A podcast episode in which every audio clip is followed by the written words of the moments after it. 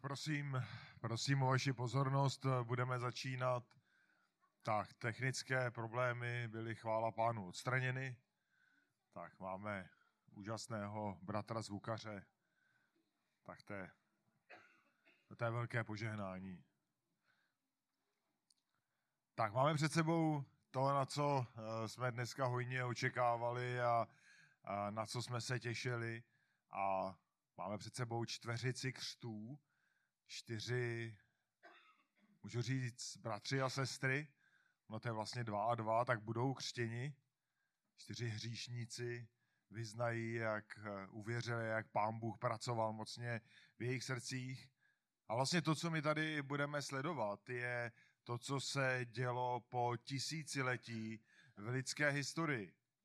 Nejinak tomu bylo při počátcích církve, když eh, Petr kázal o letnicích a uvěřili tři tisíce lidí.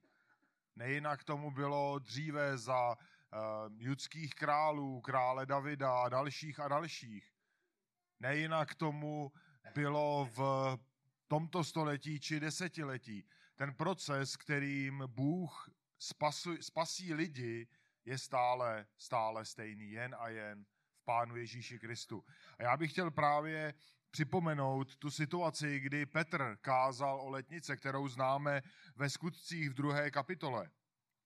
My tam čteme, samozřejmě to celé kázání je úžasné, ale úplně v samém závěru, když Petr je usvědčil, že ukřižovali svého mesiáše, tak ta reakce těch posluchačů byla, když to uslyšeli, byli hluboce zasaženi v srdci. Jo, to znamená, že oni byli doslova probodeni v srdci, když si uvědomili, co udělali.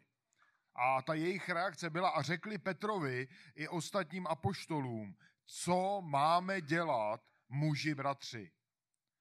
A ta Petrova odpověď je vlastně naprosto fenomenální. Učiňte pokání a každý z vás, ať se dá pokřtít na základě jména Ježíše Mesiáše, na odpuštění svých hříchů a přijmete dar Ducha Svatého. Petr jim tady říká zcela jasně, nemůžete udělat nic, ale učiňte pokání. Nemůžete ze svých sil vykonat vůbec nic, čím byste odčinili své hříchy a vraždu, na které jste se podíleli. Ale čiňte pokání. A my víme, že mnozí z nich uvěřili. Tři tisíce lidí tehdy uvěřilo a byli pokřtěni. Stejně jako my budeme křtít dnes. A to, co je možná nutné vysvětlit v té pasáži, je, že ten křest nespolupůsobil nebo nevypůsobil spásu. Ne, ne, ne, tam by možná byl trošku lepší překlad, že je vyzývá k tomu, aby se nechali pokřít kvůli tomu pokání. To znamená, že tím bodem zlomu je právě pokání hříšníka. A to, co my budeme za chvíli sledovat, je přiznání se, veřejné přiznání člověka k Pánu Ježíši Kristu. Vyznání toho, že žil hříšným životem, ale že Bůh ve své milosti mu dal uvěřit skrze tohoto spasitele. Skrze Mesiáše, skrze kterého je jediné možné odpuštění hříchů. A v podstatě každý z nich, kdo tady bude před, za chvíli stát, tak vlastně tím i vyjadřuje poslušnost Bohu.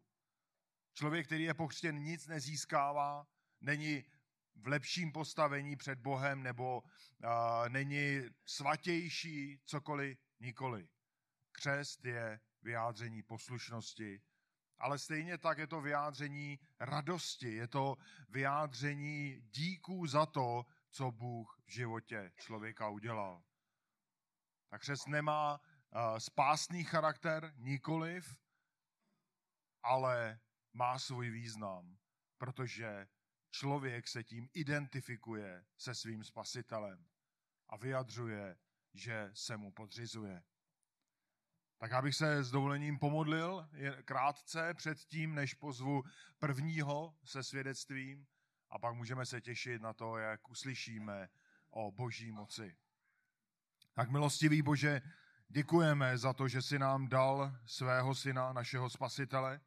A děkujeme, že stále pracuješ, že stále mocně proměňuješ lidská srdce jen a jen tvojí mocí, jen a jen skrze Pána Ježíše, jeho oběť, kterou každý, kdo v něj věří svou, každý, kdo v něj věří, každý, kdo v něj vloží svou víru, tak je zachráněn naprosto dokonale. Tak pane, prosím, aby jsi spoužil ta svědectví Petra, Terezy, Aničky a Sergiho. Pane, prosíme, aby si i mocně pracoval v našich srdcích, abychom se radovali nad tvou mocí. Prosíme, aby zpracovali v srdcích těch, kteří tě ještě neznají, aby viděli, jak úžasný jsi Bůh. Ale prosím, pane, také, aby si pracoval i dále v těchto, těchto čtyřech nových bratřích a sestrách, aby, pane, rostli ve svatosti a rostli ke tvé slávě.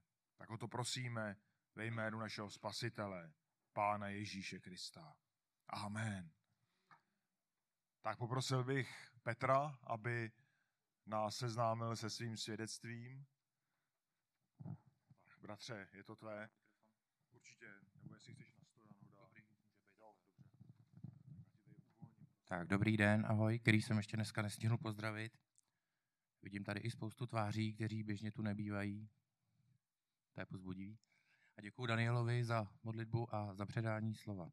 Jenom úvodem bych chtěl říct, že původně jsem svoje svědectví pojal jako vyznání všech hříchů svého života, všech neřestí, všech špatných činů a špatných věcí, které jsem způsobil a vykonal ve svém životě.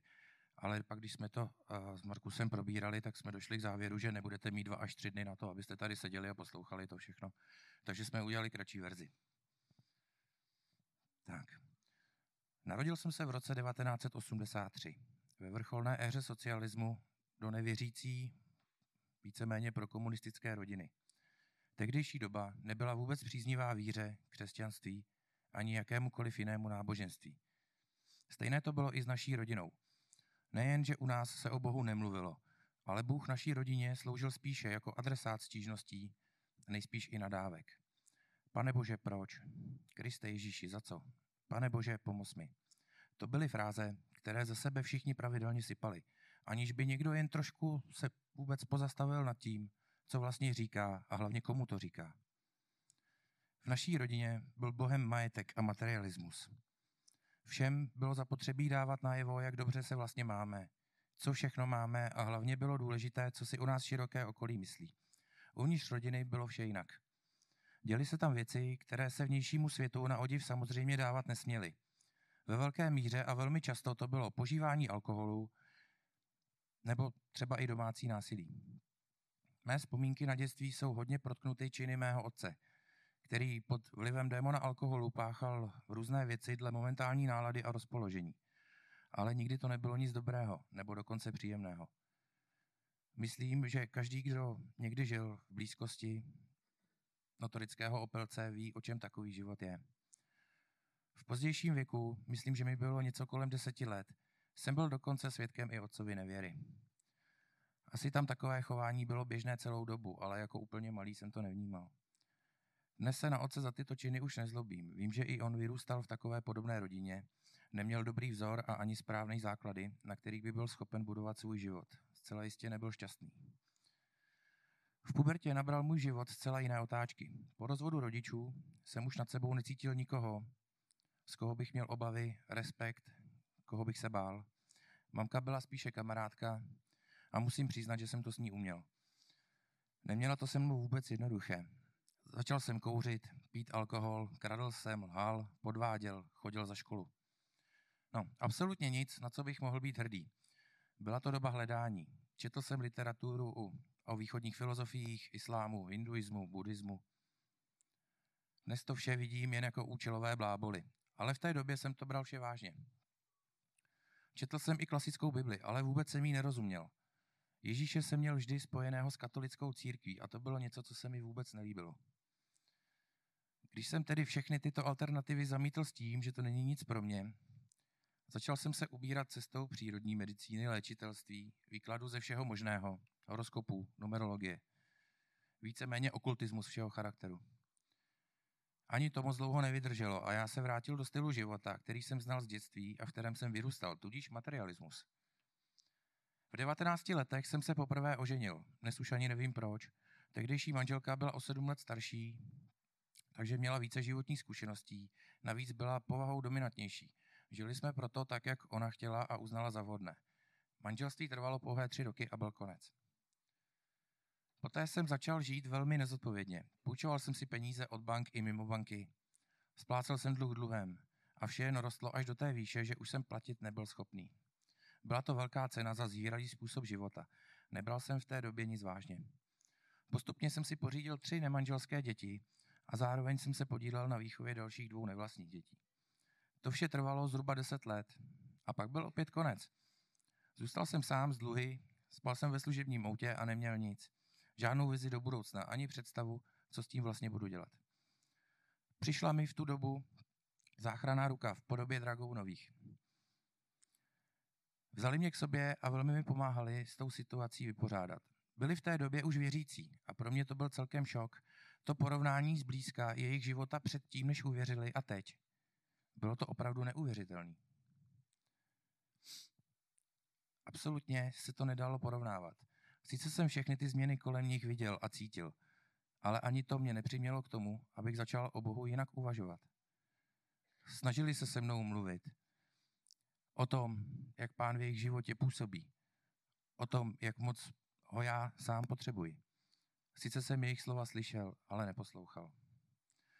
Byl jsem příliš zatrzelý sám v sobě a svých problémech, které jsem chtěl zvládnout sám. Tehdy se mě Bůh dotýkal a já ho bez mrknutí oka odmítl několikrát. Měl jsem svou pravdu a své návyky, které jsem nehodlal měnit, protože mě dostali tam... Uh, pardon, já jsem přeskočil řádek. uh, jo, měl jsem svou pravdu a své návyky, které jsem nehodlal měnit, protože uh, jsem si myslel, že je to tak správně, že to vlastně dělám dobře. Dospělo to až do bodu, kdy jsem musel odejít i od Dragounových. V té době se mi ozvala moje současná žena. Byla vdaná, ale manžel od ní od, a od dvou malých dětí odešel k jiné ženě. Po čase jsme spolu začali žít i bydlet. Narodil se nám syn Alex a čekali jsme narození dcery. Objevila se možnost v létě jet s Petrem Dragounem a jeho přáteli a všemi našimi dětmi sjíždět na lodích Berounku. Chtěl jsem dětem zprostředkovat takový zážitek, tak se vše domluvilo a jelo se. Hned na cestě tam jsem se seznámil s Pavlem Štětinou. To tady teda nemám napsaný, ale dodatečně mu za to ještě jednou děkuju, jak byl úžasný tam. Úžasný člověk, ve stejném věku, jako jsem já, vyprávěl mi o jeho cestě k Bohu. O tom, že jsou věřící rodina a se svou ženou vychovávají své děti ve víře a klásce k Bohu. Bylo to velmi příjemné vyprávění, které mi znělo v hlavě znovu a znovu celou další noc. Další den ráno přijel zbytek všech účastníků a po společném fotu a obsazení lodí jsme poprvé byl přítomen společné modlitbě. Bylo to fascinující. Viděl jsem na všech úžasnou pokoru. V tu chvíli byla boží přítomnost přímo hmatatelná a bylo to vše neuvěřitelně uklidňující. Začal jsem zvídavě pozorovat chování ostatních. Všichni byli velmi milí, navzájem se pozbuzovali, byli všímaví k potřebám ostatním – a každému, kdo cokoliv potřeboval, se dostalo okamžité pomoci. Jedna z nejdůležitějších kapitol toho celého výletu byly děti. Všechny děti, které byly přítomny, i děcka měly v sobě ohromnou pokoru a respekt před svými otci. To bylo pozbuzující. Neustále jsem si říkal, že přesně takhle bych chtěl vychovávat své děti. Několikrát předtím v předešlém životě jsem slyšel evangelium o Kristu, který přišel na zemi, aby nás všechny z čisté lásky k nám zachránil. Žil svůj život zcela bez hříchu a nakonec sám čelil božímu hněvu na kříži za nás všechny. On jediný si nic takového nezasloužil. Přesto to pro nás udělal. Třetího dne byl skříšen a stále se přimlouvá u svého otce za ty, co v něj věří. Nevím, co tehdy na té Berounce bylo jinak, než uh, kdykoliv jsem to slyšel předtím ale poprvé v životě jsem poslouchal a také slyšel. Ty slova se mi vlévaly do srdce. Nevím přesně, který to byl moment, ale uvěřil jsem. A všechny pochyby, které jsem měl dříve, se zcela rozplynuly. Asi dva nebo tři dny ve mně tyto myšlenky pracovaly. Potom jsem se rozhodl zavolat ženě a zeptat se jí na její názor. Zajímalo mě, jestli by byla ochotná se některou z následujících neděl se mnou jet podívat na kázání do sboru. Obrovsky mě překvapila větou, že už na to delší dobu sama myslí, ale bála se mi to říct. To bylo jako když se na semaforu rozsvítí zelená, ale s tím rozdílem, že tahle zelená už nezasne. Jeli jsme tedy hned při první příležitosti na první bohoslužbu v našem životě. Ten pocit, který se mě zhostil hned po příjezdu, se asi ani nedá smysluplně popsat. Všichni vypadali velmi spokojeně, z každé strany se objevovaly úsměvy, pozbuzující rozhovory. Několik lidí mi řeklo, že mě znají už dlouho, že už roky se za mě celý sbor modlí a že děkují Bohu, že, že jsme mezi nimi. Bylo to poznášející a naše touha po více znalostech rostla. Začali jsme číst Boží slovo. Koukali jsme na biblické filmy, pouštěli jsme si starší kázání, začali se modlit. Oba se ženou jsme dobře věděli, že musíme spoustu věcí změnit. Zhruba půl roku předtím jsme se bavili o tom, že bychom se rádi vzali, ale žádné kroky jsme proto nepodnikli. Teď to bylo jiné. Nechtěli jsme se trvávat v hříchu, takže se stačilo domluvit a za dva týdny byla svatba. To byl další moment, kdy jsme cítili ohromnou podporu všech lidí tady ve sboru. A vlastně ta podpora nikdy neměla konec, trvá to dodnes. Vím, že cokoliv se nám v životě děje, vždycky se s tím máme komu svěřit. Máme pána a on naše modlitby poslouchá a činí zázraky. Všechno se nám od té doby v životě otočilo. Sice neustále narážíme na překážky, komplikace a podobně, ale teď už zvědomím, že máme svého nebeského Otce, který nás miluje svou čistou láskou. Oslavuje se prostřednictvím našich životů. Stále jsme hříšní, každý den se dějí věci, ze kterých člověk musí činit pokání. Modlit se k pánu za odpuštění a zároveň o posílení víry. Jsou dny, kdy opravdu Boha zanedbávám a věnuji se starostem více, než si zaslouží. A ono mě to většinou velmi rychle doběhne. Každý den jsem usvědčován ze svých slabostí a ze své hříšnosti. Není jediný den, aby se mi nedostalo důkazu o tom, jak je Bůh milostiv. Vím dobře, že je stále po mém boku, ale velmi často na tuto pravdu zapomínám a snažím se věci řešit vlastními silami. Modlím se za to, aby v mém životě byl Bůh na prvním místě, v myšlenkách, slovech i činech, ale velmi často to tak není. Od naší první náštěvy nedělní bohoslužby za pár týdnů uplynou dva roky. Dva úžasné roky. Jsme teď ještě na začátku našeho křesťanského života a přesto jsme s mojí ženou již nesčetněkrát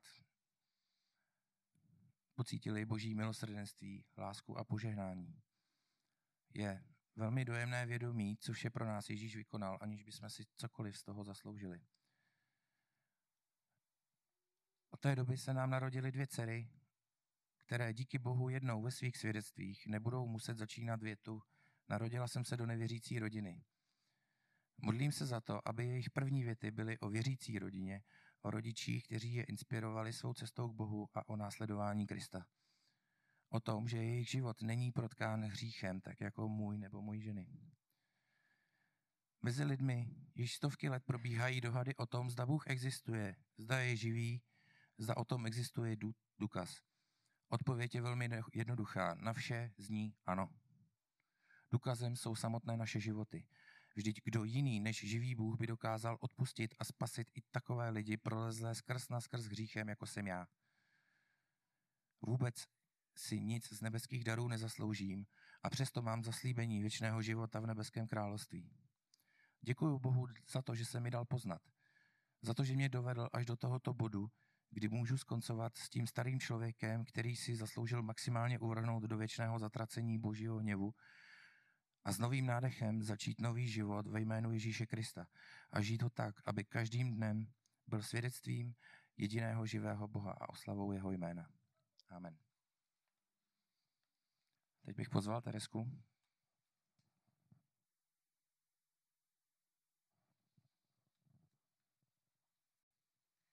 Tak, dobrý den.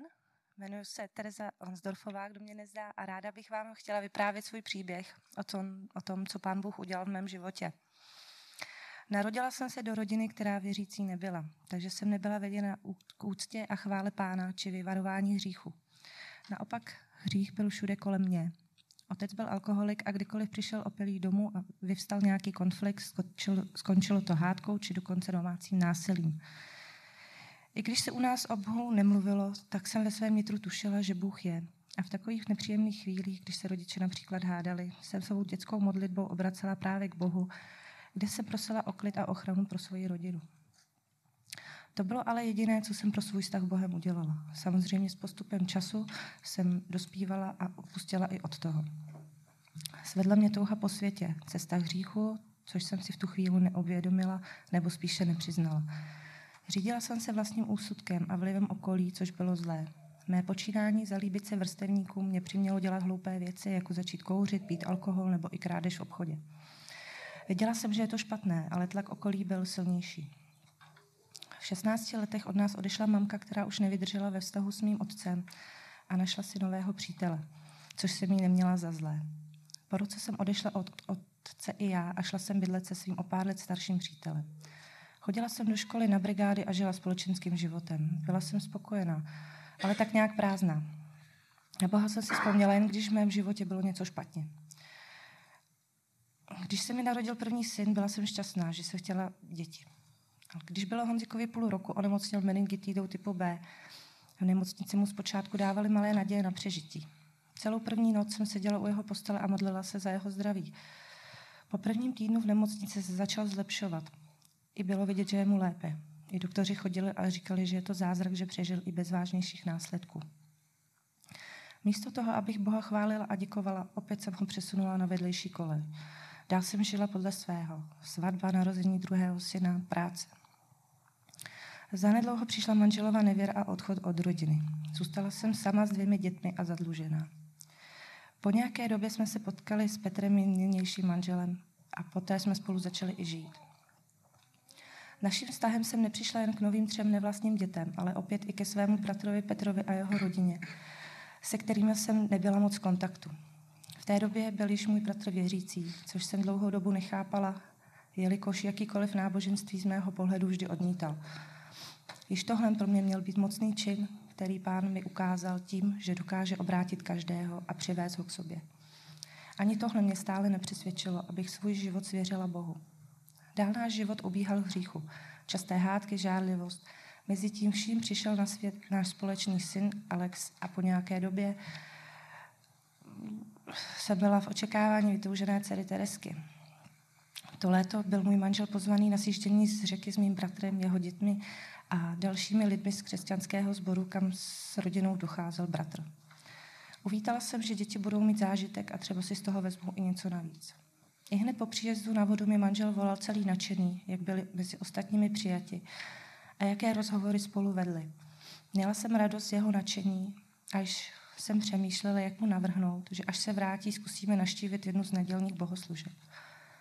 Nakonec jsem si řekla, že počkám, až se vrátí a probereme to osobně. Nemusel jsem čekat na návrat, jelikož manžel přišel o dva dny se stejným návrhem a já souhlasila. Naše první návštěva nedělního setkání byla pro mě neuvěřitelně emotivní zkušenost, která mě celou pohltila. Síla božího slova, skvělí lidé, kteří byli ochotní, vstřícní, ovšem si promluvit, vysvětlit, pomoct. Byla jsem nadšená a i hned jsem se pustila do čtení písma. Četla se všude, doma, v autobuse i v čekárně u doktora. A zrovna tam jsem si i četla evangelium. Bylo to skoro jedním dechem. A konečně ve mně všechno zapadlo na správné místo. Pochopila jsem, že Bůh mě miluje a že poslal svého jediného syna na svět, aby i za moje hříchy umřel sám na kříži. To vědomí mi vyhnalo slzy do očí. Je to vlastně tak pokaždé, když si to uvědomí. Od té doby vím, že mám nebeského Otce, který mě miluje a já jsem mu neskonale vděčná za jeho lásku, ochranu, věrnost a zaslíbení věčného života v jeho království. Jak říká pán v Janovi 8.31, poznáte pravdu a pravda vás vysvobodí. Po to, co jsem prozřela, Bůh začal jednat s mým životem. Začal mi ukazovat hříchy v mém životě a usvědčovat mě z věcí, které jsem škodila nejen sobě, ale ostatním. Prožil, prožila jsem velkou vinu, ale i mocné zaplavení boží lásky. Cítila jsem, jak mi Bůh odpouští všechno, co jsem do té doby dělala špatně. Zval mě k novému začátku. A i když můj vztah Bohem měl vždy své vrcholy a pády, svá slabá a silná místa, že je pro mě připravená cesta a že ta cesta dává smysl. Vyznala jsem svoje hříchy a přijala pána do svého zatrzelého sobeckého srdce. Modlím se, aby Bůh vedl mě a mého manžela žít k jeho slávě a sílu přivést k němu i naše děti. Jelikož co víc si přát pro své děti než boží lásku a milost. Vím, že i pro ně je tu náš pán. Toho, kdo ke mně přichází, jistě nevyženu. Ven. Jan 6.37. A za tuto pravdu budu vždy neskonale vděčná. Amen.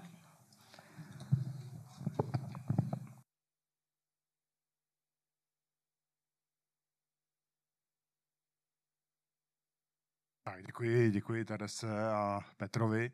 A nyní bych poprosil Aničku, jestli by nás mohla seznámit se svým svědectvím.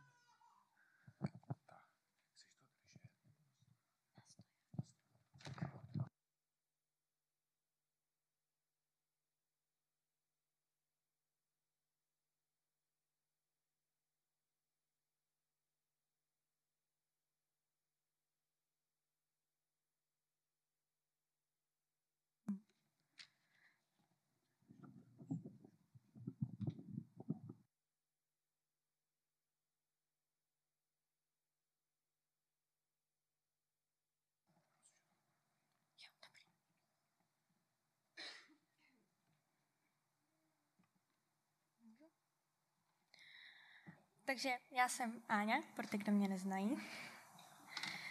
A chci vám říct příběh, jak jsem uvěřila. Narodila jsem se do nevěřící rodiny. Moje rodiče nikdy neměli svatbu a žili světský život. Když se narodil brácha, tak jsme se přestěhovali na vesnici, ale rodiče se v mých pěti letech rozešli a nemluvili spolu. Když mi bylo sedm let, tak jsme s mamkou a bráchou jeli pomáhat do Špendrova mlýna postiženým lidem. Teď jsme také potkali Ivetu a jeho bráchu Michala, který tam měl pomoct. Michal vysvětlil mamce evangelium a jednou ji pozval do sboru. Mamka díky němu uvěřila a jezdila každou neděli do hostivic. Když už mamka jezdila půl roku, tak nás vzala sebou do sboru. Lidé tam na nás byli moc hodní a já jsem se tam oblíbila. Když jsem se snažila poslouchat kázání, ale skoro po každé jsem usla. A tak mi Michal vždy cestou domů kázání schrnul a vysvětlil, co si z toho mám vzít.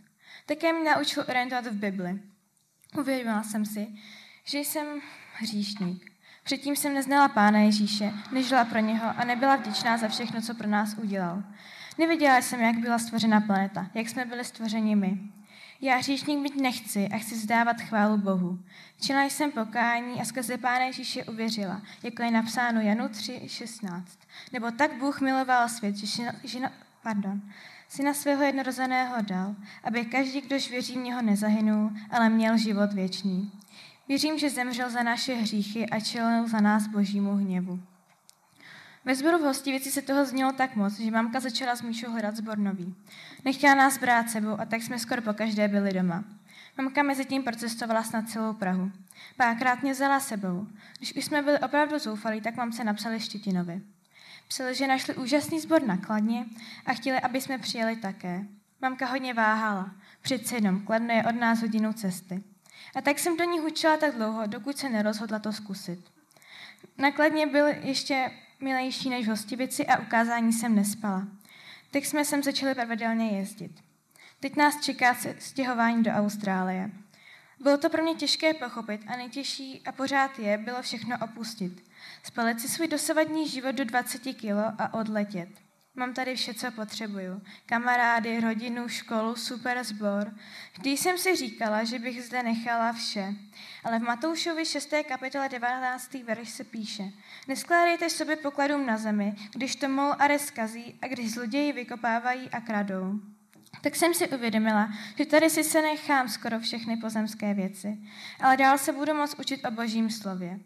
Vím, že Bůh je všude přítomný a že mě vede na mých cestách. A tak vás prosím o modlitby, abych mohla dál růst ve víře a chodit s Pánem Ježíšem, ať už budu kdekoliv.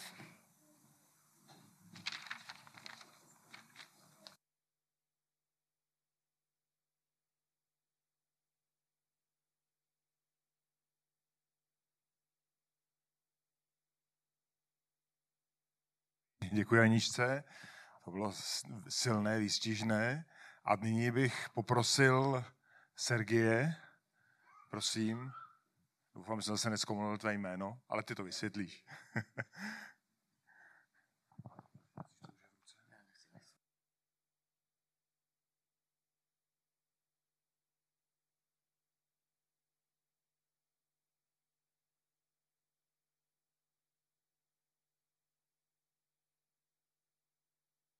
Pokoj vám, bratři a sestry v Kristu. Já dneska vám budu vyprávět, jak jsem uvěřil a jak mocně pan Bůh působil v mém životě. A dneska mám velkou příležitost říct vám všem, jak se jmenuji konečně správně. Prosím vás, já jsem Sergí. Nevadí mi, když mi budete říkat třeba Sergí nebo Sergo nebo Sergio. Nevadí. Hlavně, že nejsem Sergej. Já nejsem Rus. Děkuji. Nejsem Rus, jo? Takže prosím vás, já jsem se narodil, dá se říct, v nevěřící rodině, ale na Ukrajině je s tím problém, protože skoro každý člověk si myslí, že je věřící, protože Ukrajina je věřící stát a všichni ví, kdo je Ježíš, ale ví, ale neví. Já jsem nebyl výjimkou, ale vždycky jsem poslouchal opravdový evangelium od babičky a od dědečka, protože dědeček, když ještě žil, a babička do teď je členem baptistického sboru ve městě Kolomeje a já jsem se narodil ve městě Kolomeje, to je Ivano-Frankivská oblast na Ukrajině. Ale to evangelium, co jsem slyšel od dědečka vždycky, když jsem byl na návštěvě, tak nemělo žádný vliv v mém životě a vlastně eh, já jsem žil jako všichni mé kamarádi, žil jsem v říchu a žádná změna nebyla. Když mi bylo 15 let, tak jsme se s celou rodinou přestěhovali do České republiky a tady jsme se setkali s eh, diskriminací a s rasismem. A vlastně toto pro mě bylo velké zklamání, protože já myslím, že tady na mě všichni čekají a že tady budu mít hodně kamarádů a manželku a děti a tak dále. A vlastně kvůli tomu jsem se začal modlit k Bohu a mnozí z vás ví, že jsem bývalý boxer, já jsem boxoval závodně 14 let a já jsem se modlil k Bohu, aby, aby mi pomohl být legendou světového boxu, abych byl prostě zapsaný do historie světového boxu a abych byl milionářem, abych byl bohatý. A já myslel, že vlastně kvůli těm věcem, kvůli boxu a kvůli penězům, já budu mít štěstí, já budu eh, jakoby úspěšný a já budu mít i manželku, i hezký domeček, i děti, i hezký auto. Vlastně jenom kvůli těmto věcem. Pan Bůh na tyto modlitby neodpověděl samozřejmě a já jsem dodělal sportovní gymnázium bez kamarádů, nikdo mě nepřijal a doteď ani nemám kamarády v České republice tak jsem si dal pauzu půl roku, nechodil jsem do školy a nepracoval jsem a začal jsem číst Bibli. Předtím, když jsem začínal číst Bibli, tak jsem to začínal od starého zákona, ale to pro mě bylo úplně nepochopitelné, tak tentokrát jsem si řekl, že začnu číst od nového zákona a já jsem začal číst od Evangelia podle Matouše a zase několikrát jsem se ptal, kdo to vůbec napsal, že já tomu vůbec nerozumím, i když to čtu ukrajinsky, co, to, co se to děje. A vždycky, když jsem se dostal na místo, kde, kdy pan Ježíš říká, že kdo chce jít za mnou, ať zapře sám sebe, vezme na sebe svůj kříž a jde za mnou, tak jsem to vždycky zavíral a vždycky jsem to odkládal. A já jsem říkal Bohu, proč to, to mám dělat já, když nikdo kolem mě, ani moje rodina, ani moje kamarádi to nedělají, tak jaký je důvod, že to mám udělat já.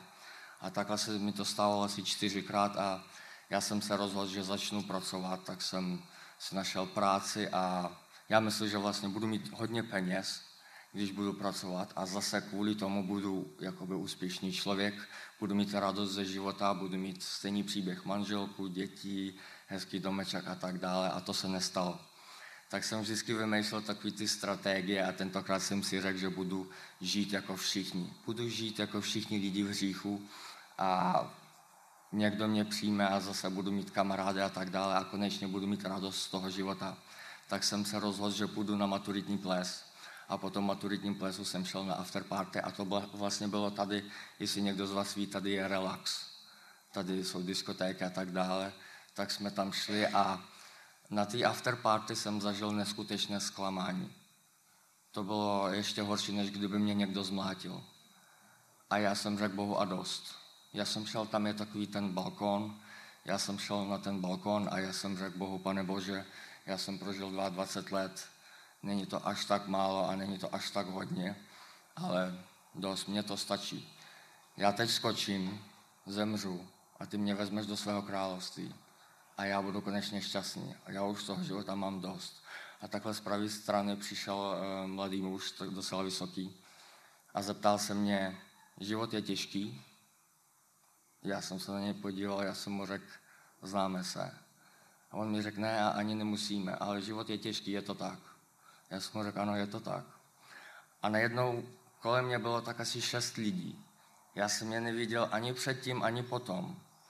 A bavili se se mnou asi hodinu nebo dvě o manželství, o škole, o bývalé třídní učitelce, o práci, o penězích a tak dále. Teď jakoby chápu, že pan Bůh mě zachránil, ale v tu dobu jsem to nevzal moc vážně. Tak jsem přišel domů, pokračoval jsem v říchu a jel jsem na Ukrajinu ke kamarádům a tam vlastně jsem se setkal s blízkým kamarádem a on je teď voják, on je vyškolený voják, teď válčí na Ukrajině. A on mi řekl, co když už se neuvidíme, co když už se nesejdeme takhle jako teď. To bylo, já si myslím, že to bylo v roce 2019. No tak já jsem mu řekl, tak no, tak jsme pokračovali v tom hříchu a žádná změna prostě. Já jsem se vrátil z Ukrajiny a pak jsem se seznámil trošičku líp se, se slečnou, která je z mého města, ale v tu dobu žila v Polsku. Tak jsem měl k ní na návštěvu, ona přijela ke mně na návštěvu a já jsem se rozhodl, že se chtěl ženit. A já jsem se modlil k Bohu a já jsem se ho ptal, já jsem, já jsem ho prosil, aby mi ukázal, jestli je to moje budoucí manželka nebo ne. A podle těch situací, podle toho, co se dělo, já jsem pochopil, že není to moje budoucí manželka. A zase jako na ty after party jsem byl úplně zklamaný, totálně zničený duchovně a psychicky. A tentokrát nechtěl jsem se zabít, to ne, ale jenom, že já jsem se snažil modlit pětkrát denně. Já myslím, že to je dobrá věc a já jsem se ptal Boha, co já mám dělat, abych byl šťastný, co já mám vlastně udělat, abych konečně měl radost z toho života.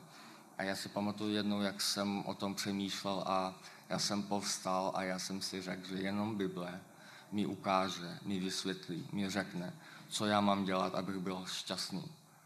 Ale tentokrát jsem to vzal naprosto vážně a já jsem se modlil před čtením Bible, občas i při čtení Bible a po čtení Bible. A když jsem to otevřel, začal jsem to číst a tentokrát to bylo úplně jiný. Předtím, když jsem to četl, tak to bylo jako nějaká matematická úloha s hvězdičkou. Ale tentokrát to bylo jako nějaká básnička ve školce pro děti. Úplně všechno jsem chápal, všemu jsem rozuměl a zase, když jsem se dostal na to svoje nejoblíbenější místo v Evangeliu podle Matouše, jak pán Bůh říká, že máme zapřít sami sebe a vzít na sebe svůj kříž a jít za ním, tak já jsem mu řekl, ano, ano pane, já to udělám. Činil jsem pokání, přijal jsem Ježíše do svého života, ale tím to neskončilo. Já jsem dočet celý nový zákon až do zjevení a já jsem se rozhodl, že mám začít eh, chodit do sboru, mám koukat na kázání a ano, je to, je to prostě správná věc, ale já jsem začal bojovat s náboženstvím. Jak jsem to hledal, všechno ty informace a tak dále, tak já jsem začal bojovat s buddhismem, s hinduismem, s islámem, pak ještě svědci Jehovovi byli ve Slanem, tak jsem k ním chodil chvilku a pak jsem pochopil, že to není křesťanství. A pak jsem chodil do katolického kostela měsíc, ale když začali zpívat svatému Václavu, tak jsem si řekl, že to ne, já to dělat nebudu. A takhle jsem, jsem to všechno díky Bohu vyřešil, pan Bůh mi otevřel oči a čím více jsem se soustředoval na určité náboženství, tím více jsem chápal, že jenom Ježíš Kristus je ta jedna cesta k Bohu.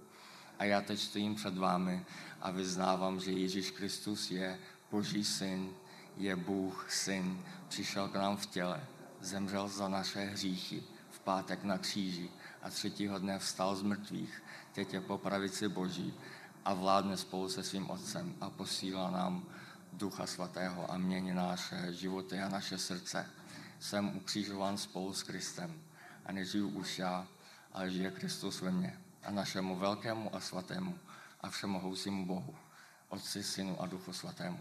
Buď sláva na věky věku. Amen.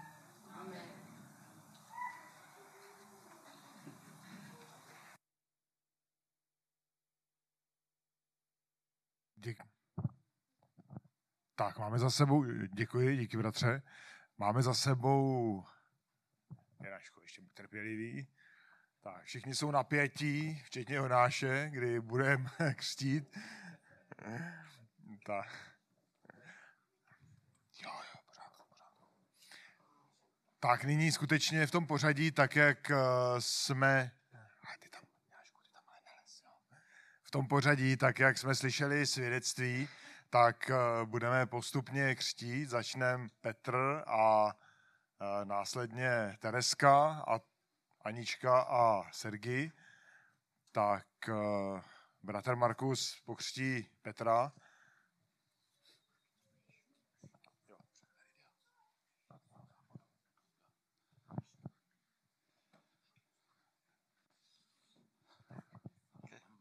Jo, můžeš, můžeš. Jo.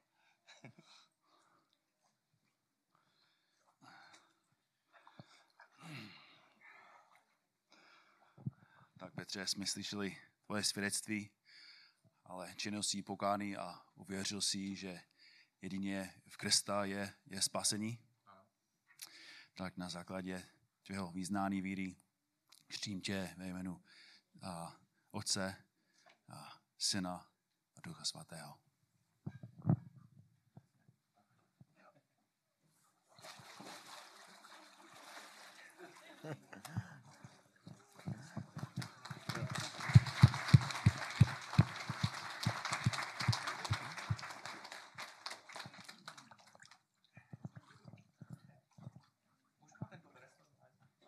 Uschne, to uschne. Jo. Tak, nyní bych poprosil Teresku.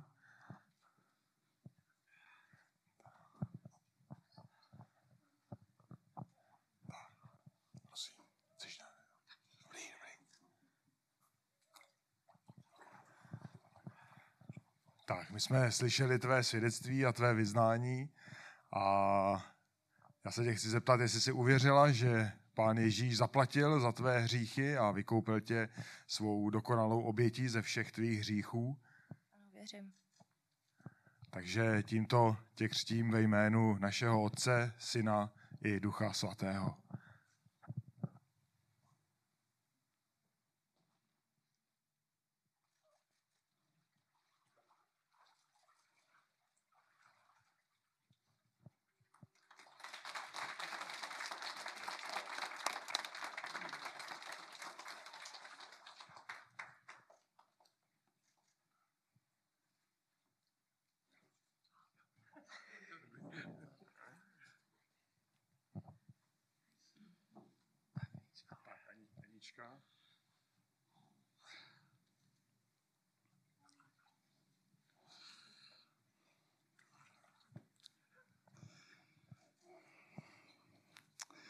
Aničko, bylo to velmi pozbuzující slyšet moje svědectví.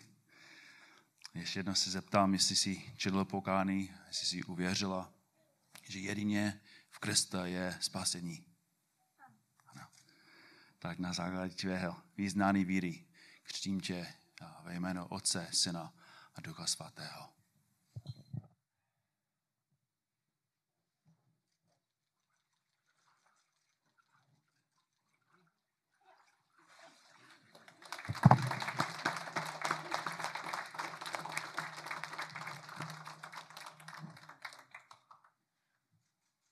Tak, poprosil bych Sergio. Tak, bratře. Je to, je to studené, bratře, tak to je. tak, bratře, bylo to povzbudivé slyšet tvé vyznání a já bych se tě chtěl zeptat, jestli uh, si činil pokání, jestli věříš, že tvé hříchy byly smyty obětí Pána Ježíše Krista na kříži věřím, že Ježíš Kristus zaplatil za mé hříchy. Takže bratře, já tě tímto křtím ve jménu Otce, Syna i Ducha Svatého.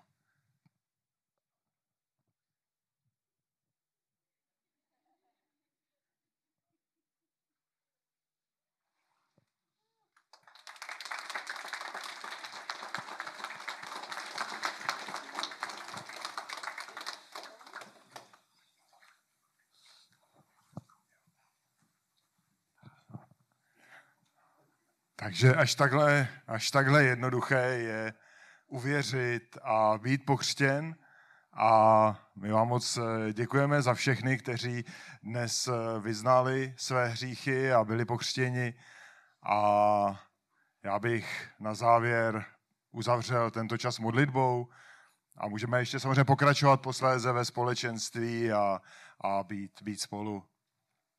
Tak pane Bože, děkujeme za tvoji převelikou milost. Děkujeme, pane, za to, jak nádherný jsi. Děkujeme za tyto čtyři eh, znovu zrozené hříšníky.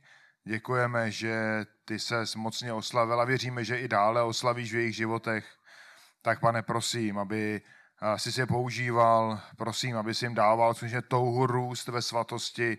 Prosím, pane, za ně, aby a i skrze ně svědectví se šířilo dále, ale i skrze nás, pane, za to prosím úplně stejně, abychom zvěstovali evangelium, které je jedinou cestou záchrany, jedině skrze Krista. Jedině v něm máme odpuštění hříchu a stále. A je úžasné, že ty nám odpouštíš hříchy, jak i zaznělo v těch svědectví, že nám denodenně odpouští hříchy i jako věřícím, i stále hřešíme a ty stále nám prokazuješ tu stejnou milost. Tak pane, prosíme, veď si nás ke tvé slávě. Ve jménu Pána Ježíše. Amen. Amen.